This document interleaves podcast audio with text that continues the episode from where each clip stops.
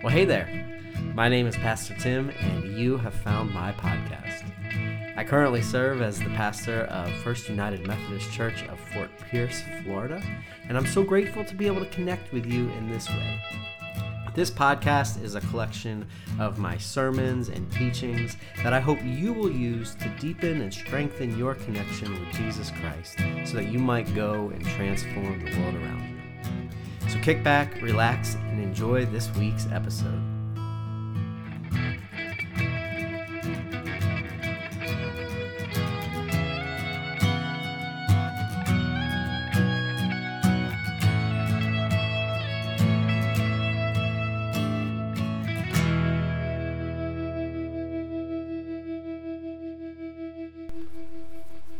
You know, there was uh, probably no greater moment of internal tension for me in my, my life as uh, a young student uh, than when we found out that we had an assembly that day, right, in the school auditorium.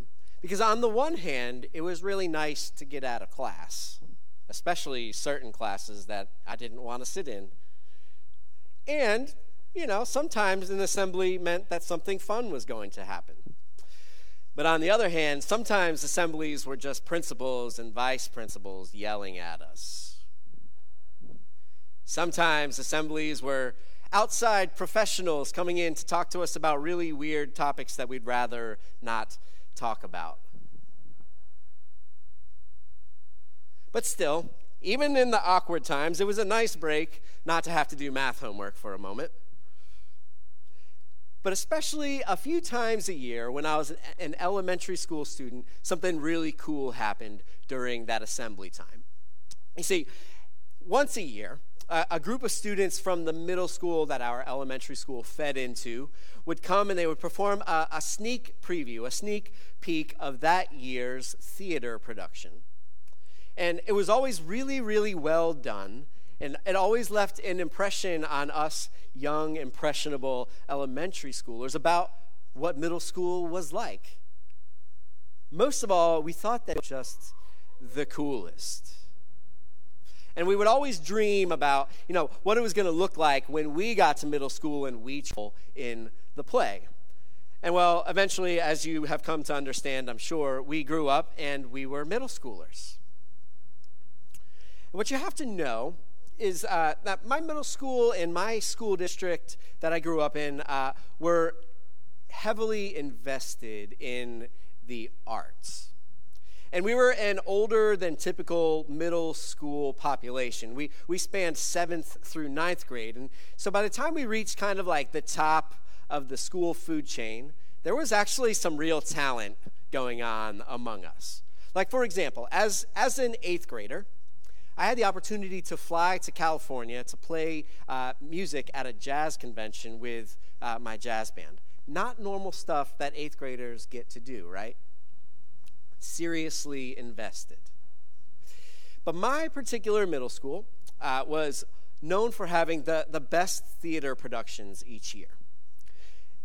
And so that meant that if that was what we were famous for, then acquiring the leading role basically propelled someone to like the top of the social structure of the school and almost like local fame within our small suburban community. These productions and their, their, their leading lady or leading man were held in incredibly high regard, both uh, within the school and within the community at large, which netted uh, sold out nights for the entire running of the show each spring. And so it was a really special thing that once a year, one of our assemblies as middle schoolers was uh, a, a students only showing of the play in its entirety functioned kind of as a dress rehearsal for the play uh, actors and as a special treat for us. And so in seventh grade, the first time that I experienced the play in its entirety, I was blown away. My mind like exploded because what I had always seen was just the stripped down traveling version of it as an elementary school student. And so, here's the thing I wasn't an actor. I didn't see myself as trying out for the play, and so I had always pushed it off as something I would never really be involved in. the thought of getting up in front of a bunch of people and speaking or singing turned my stomach, which is kind of ironic, right? But in my second year, when I was when I was an eighth grader, I got the call to be a part of the production. I got the call to play in the pit band. And so this was an original production that they were putting on. It was called uh, Max Meyer. And it was actually written by our ninth grade English teacher, and the music was scored by my band director. And so, for a few months, every single day after school, we gathered and piece by piece, song by song, we put on arguably the best production ever put on by a public middle school. And I'm not partial at all. But what I learned through that experience of day in and day out being a part of this production was that there was a lot more to putting on a play than having a really good leading lady. And don't get me wrong, the girl who played Max Meyer, the, the main character, was phenomenal. She was, she was great. But behind her was an entire supporting cast. And behind the supporting cast was a shooter who choreographed the dances and taught all of the harmonies. And behind that was the band, me, playing the music that went along with and accompanied the songs. Behind that was the guy who wrote the score. Behind that, even farther, all the way in the back of the room, was the person on the soundboard making sure all the levels were right, and the person on the lights making sure that those in the audience could see what was happening. And way behind all of that was all the people who built and, and put the sets together, who got everything into its right place, made sure that all these middle schoolers who have thousands of squirrels running around through their heads were in the right place at the right time to make sure that this thing was perfect. All of these people were talented, all of these people were gifted. And without all of these people, this wonderfully talented leading lady was just a girl on a stage talking and singing. But all together, this was an incredible, moving production. And this was probably the most highly involved thing I was ever a part of until I got into ministry and I started working in this glorious thing that we call the church. And the church, it turns out, is not so much different. You know, we don't call what we do a production. But behind every pastor, no matter how talented they are, is an entire cast of incredibly gifted people who actually make the church possible. So, as we continue our, our, series called Salutations, where we examine some of the ways that Paul says hello to churches throughout the, uh, the ancient world, we're really digging into what Paul says about who we are, who the church is, and who we are called to become. And so today we're going to move on from Rome, where we were last week, and we're going to go uh, into Greece to a, a town called Corinth. Now, Corinth is a, a, really fascinating case study and a, place that I wish uh, today we had some more time to talk about, but there will be time in the future, I'm sure. But in short, uh, Corinth was like a super important place throughout the Roman Empire. Particularly, it was, it was important for, for trade and uh, for the economic uh, stability of the Roman Empire. So there's a lot happening here because uh, with trade, there's uh, this booming cultural uh, situation that's happening with people coming and going, and and so uh, you can see on the screen some pictures. Uh, it doesn't look like much today, uh, but it's still a really well preserved ancient site. It's a really cool place. These pictures don't really matter to this sermon, but I just wanted to show you that it's a real place and that I went there. Okay, so there you go. But this is a, a church that was planted uh, by Paul. And what we're going to see here when we, when we read the opening of this letter is um, kind of a different tone than uh, we saw last week in his introduction to the Romans. It's kind of a, different emphasis. And so um, we'll just check it out. Uh, and this is how it begins. This is uh, 1 Corinthians chapter 1, verse 1. It says, Paul called to be an apostle of Christ Jesus by the will of God, and our brother Sosthenes. I'm just gonna stop right there for a minute. So we've got our main players, right? We got we've got Paul, the guy that, as we expect, wrote all of these letters, but also we've got this guy named Sosthenes. And so, so what Paul is actually saying is, hey, hey, I'm here, I'm here with Sosthenes, and Sosthenes was a rabbi of the Jewish community in Corinth when Paul originally went there to plant the church. Uh, and you can read about that in the book of Acts. And so, so what Paul is saying is he's like, hey, I'm here, but also everything that I'm about to say is backed up by Sosthenes, you know, this former respected member of your community. So, so what I'm saying isn't just me spouting off my opinion. It's it's a consensus between myself and someone whom you respect. And this is pretty important because um, Corinth is it's it's a mess. Okay.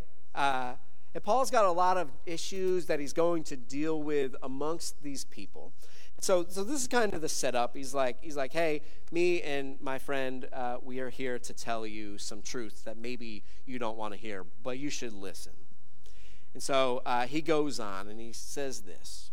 He says, To the church of God that is in Corinth, to those who are sanctified in Christ Jesus, called to be saints, together with all those in every place who call on the name of our Lord Jesus Christ, both their Lord and ours. Grace to you and peace from God our Father and the Lord Jesus Christ.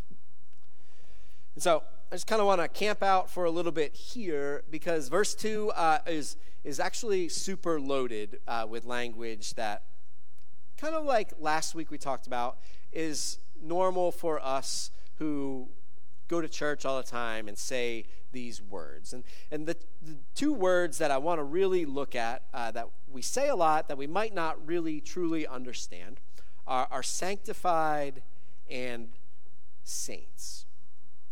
And these two words seem very different in English, but in Greek, which is the language that Paul uh, wrote in, they actually have the, the same root word. They, they mean the same thing.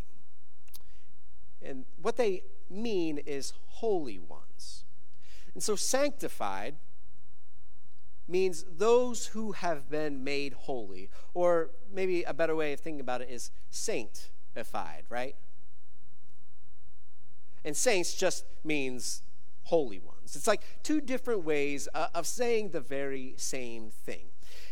And what's important about this is that we often separate ourselves from the word saints.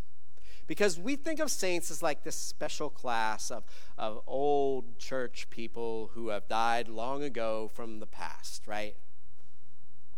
We think of um, St. Patrick or, or St. Anthony. But to Paul and to God, all Christians are saints past, present, future. And so Paul's letter is addressed to every single Christian in Corinth. And this is important because this is an identity shaping statement to call them saints. He's helping them to understand their, their standing before God. He, what he's saying is like, hey, friends, you are holy. And holy means set apart, different from the rest of the world.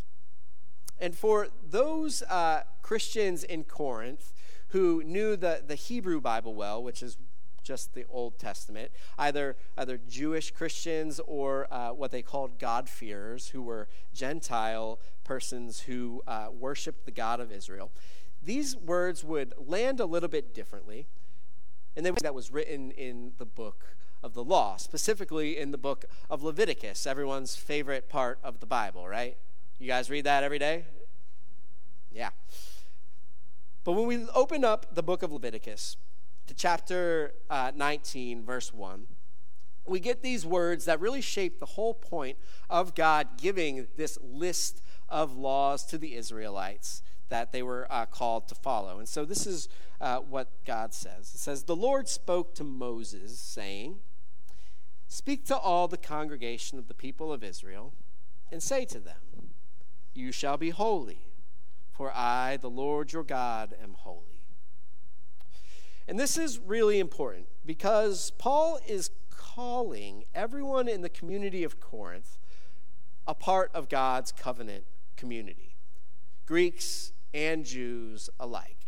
And these are, are different groups of people, and they're now united and set apart from the rest of the world through their faith in Jesus Christ. Just like Israel was set apart and called God's treasured possession throughout the entirety of the Old Testament, now the church also assumes this role, and this role comes with a purpose in the world. See, we often forget that, that Israel was, was meant to be a model of God's ethical will for humanity. They were thrust into the center of the, the known world at the time, and they were meant to stand there as a beacon of light within the darkness of the ancient world. And the church's purpose is the same then, 2,000 years ago, when Paul was writing, and now. And so, with that purpose in mind and that identity in mind, that also applies to us. Let's move on and see what else Paul has to say. He says, I give thanks to my God always for you because of the grace of God that has been given to you in Christ Jesus. For in every way you have been enriched in him, in speech and knowledge of every kind, just as the testimony of Christ has been strengthened among you, so that you are not lacking in any spiritual gift as you wait for the revealing of our Lord Jesus Christ. So, this is kind of the meat of what Paul is trying to impress upon the people in Corinth. You see, not only is their identity found in their sainthood, their being set apart and, and being holy, but they are a people who have been gifted by God. And our English Bibles say uh, grace, but this is a word in Greek that has the same, uh, it's the same word as the word that we use for gifts. And so the connection between these two things, between grace and gifts, is going to be very, very important. And we typically, as Christians, we talk a lot about grace. And what is foundational for us to understand is that grace is something that we do not earn. Grace is something that is free for us. And so, so what Paul is really saying here is, is hey, guys, God has given all of you a gift through Jesus Christ. And yes, as you can expect, Paul is definitely talking about the gift of salvation. But that's not all that Paul is talking about. And we know that that's not all that Paul is talking about because he keeps on writing. And so think to yourselves what you might stereotypically assign as being the epitome of ancient Greek culture. What was important to ancient Greeks other than like war and the Olympics, right? You might be thinking philosophy. Some of our most famous philosophers came out of ancient Greece, right? Plato and Aristotle. The Greeks loved philosophy, and they particularly loved the art of rhetoric, which is the art of arguing your philosophical knowledge over and above the philosophical knowledge of the guy on the next street corner who's also doing the same thing also known as speech and knowledge. And so, what Paul is saying here is like, hey, I know that you guys really love this stuff. It's what you live for. And you've imported this idea of arguing special knowledge and, and arguing rhetoric uh, throughout uh, the, the community of the church. But what I need you to understand is that God is the one who has gifted you with the ability to speak. God is the one who has gifted you with this special knowledge that you are using. This is a gift, not something that is gained through human striving, just like the testimony or the work of Christ that is being strengthened among you is not something that you are particularly responsible for. And this is actually going to be like really, really important because this giftedness that the Corinthian church experiences is actually the source of their problems, which Paul is going to address throughout the larger context of the letter of First Corinthians, which I know you're all going to go home and read right after this so you can figure it out what I'm talking about. You see, although Paul is being very kind in his tone with them up until this point, we, we have got to understand that Paul's letter to the people of Corinth is not coming to them because they're like super good at being Christians or they're like a really, really functional church. Actually, they're pretty terrible. And Paul's main emphasis in this letter is going to deal with healing the division that is growing between the people, mostly regarding their gifts. Like any good human, they have used what God has given to them to sow seeds of conflict. So we're grateful that this never happens in the church today, especially the broader church, right? That's like C thing with sarcasm because we do this today as well. The reality is that, that Corinth finds themselves in the midst of a time honored church tradition fighting. And so, by reminding the, the members of the church in Corinth of the source of their gifts, of their knowledge, of their understanding, the source of their ability to speak with, with elegance, the source of their musical capabilities or their financial savvy or their community connections. He's reminding them that their gifts are meant for a higher purpose. And that purpose is for the strengthening of the community of God's people, of God's set apart, holy, treasured possession, who have the purpose of modeling God's ethic and will in the midst of a world filled with darkness. Does it sound familiar? So that's kind of the, the first major goal of Paul's opening statement. It's to, to center their focus on the source of their gifts. And his second goal here is to remind them of the end game in all of this. And so he goes on. He says, He will also strengthen you to the end, so that you may be blameless on the day of our Lord Jesus Christ.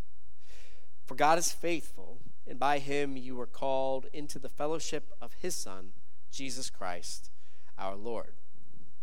Paul says, Okay, so you're gifted now for the purpose uh, uh, of Christ's testimony in the world, to be a beacon of light in this world now, but also so that you might continue to be strengthened all the way to the very end of all things when Jesus returns. And what Paul is driving at here is that being the church is not meant to only focus on the present. We're meant to focus on the future, whether or not that future includes us. He's saying focus on using your gifts now in a way that strengthens the community for however long we are waiting for Christ's ultimate revelation, which has turned out to be quite a long time. You know, what I love about Paul's letters is that they still speak to the condition of our churches today, 2,000 years later. They speak to the human condition, which, regardless of all the progress around us that we have made, seems to always remain the same.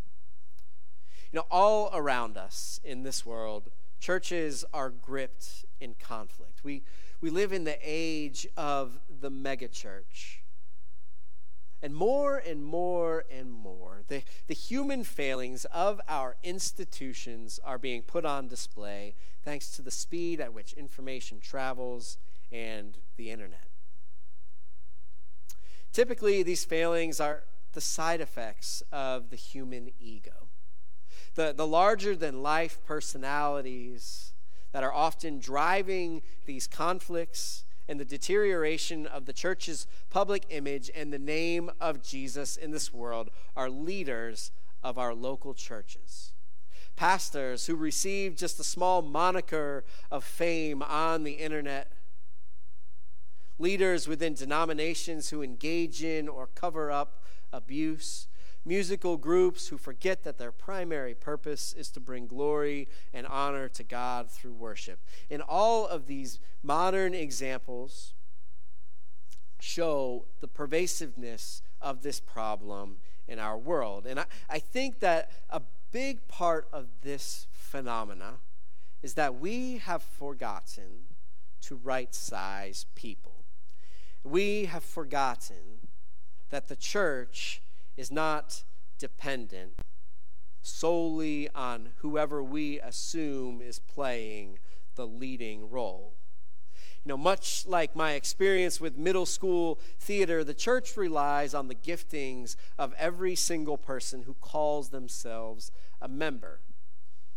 And so, yes, I, I get up here and, and I preach, but this church did ministry long before I got here.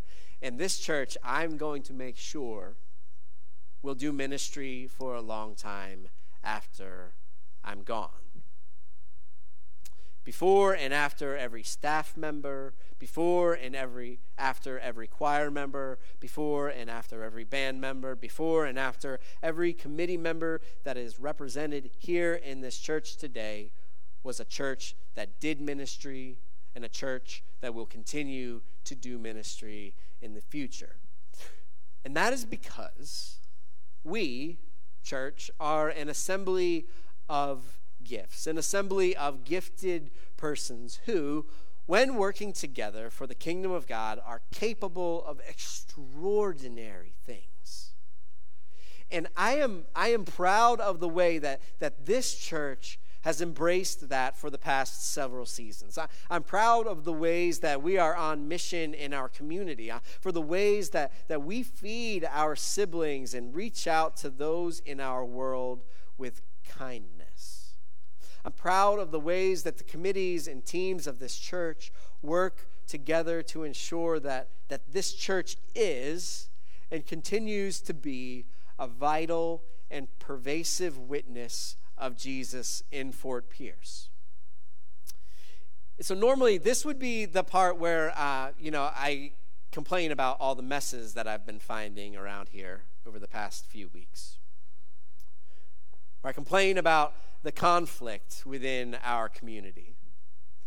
But either you guys are really, really good at hiding it, or you're really, really good at resolving it. Because I haven't sensed any serious tension, any unhealed wounds amongst us. And that's a really, really good thing. It means that we are really right sized, at least for now. But just in case you really are good at hiding it, or in case there's conflict in your lives outside of the church that maybe you need some wisdom in navigating, I'm going to give you uh, some unsolicited, unwanted, and maybe unwarranted advice. There's a really incredible book floating around out there in the world, uh, put out by the Arbinger Institute, called The Anatomy of Peace. And what it basically describes is how to move from having a heart at war to having a heart at peace. And my practice for a number of years has been to, to take a moment, especially when I'm getting upset or when I'm already upset, and to ask myself, what's the source of this? Where is my heart at war? What would it take for me to have a heart at peace with this situation, with this institution, or with this person?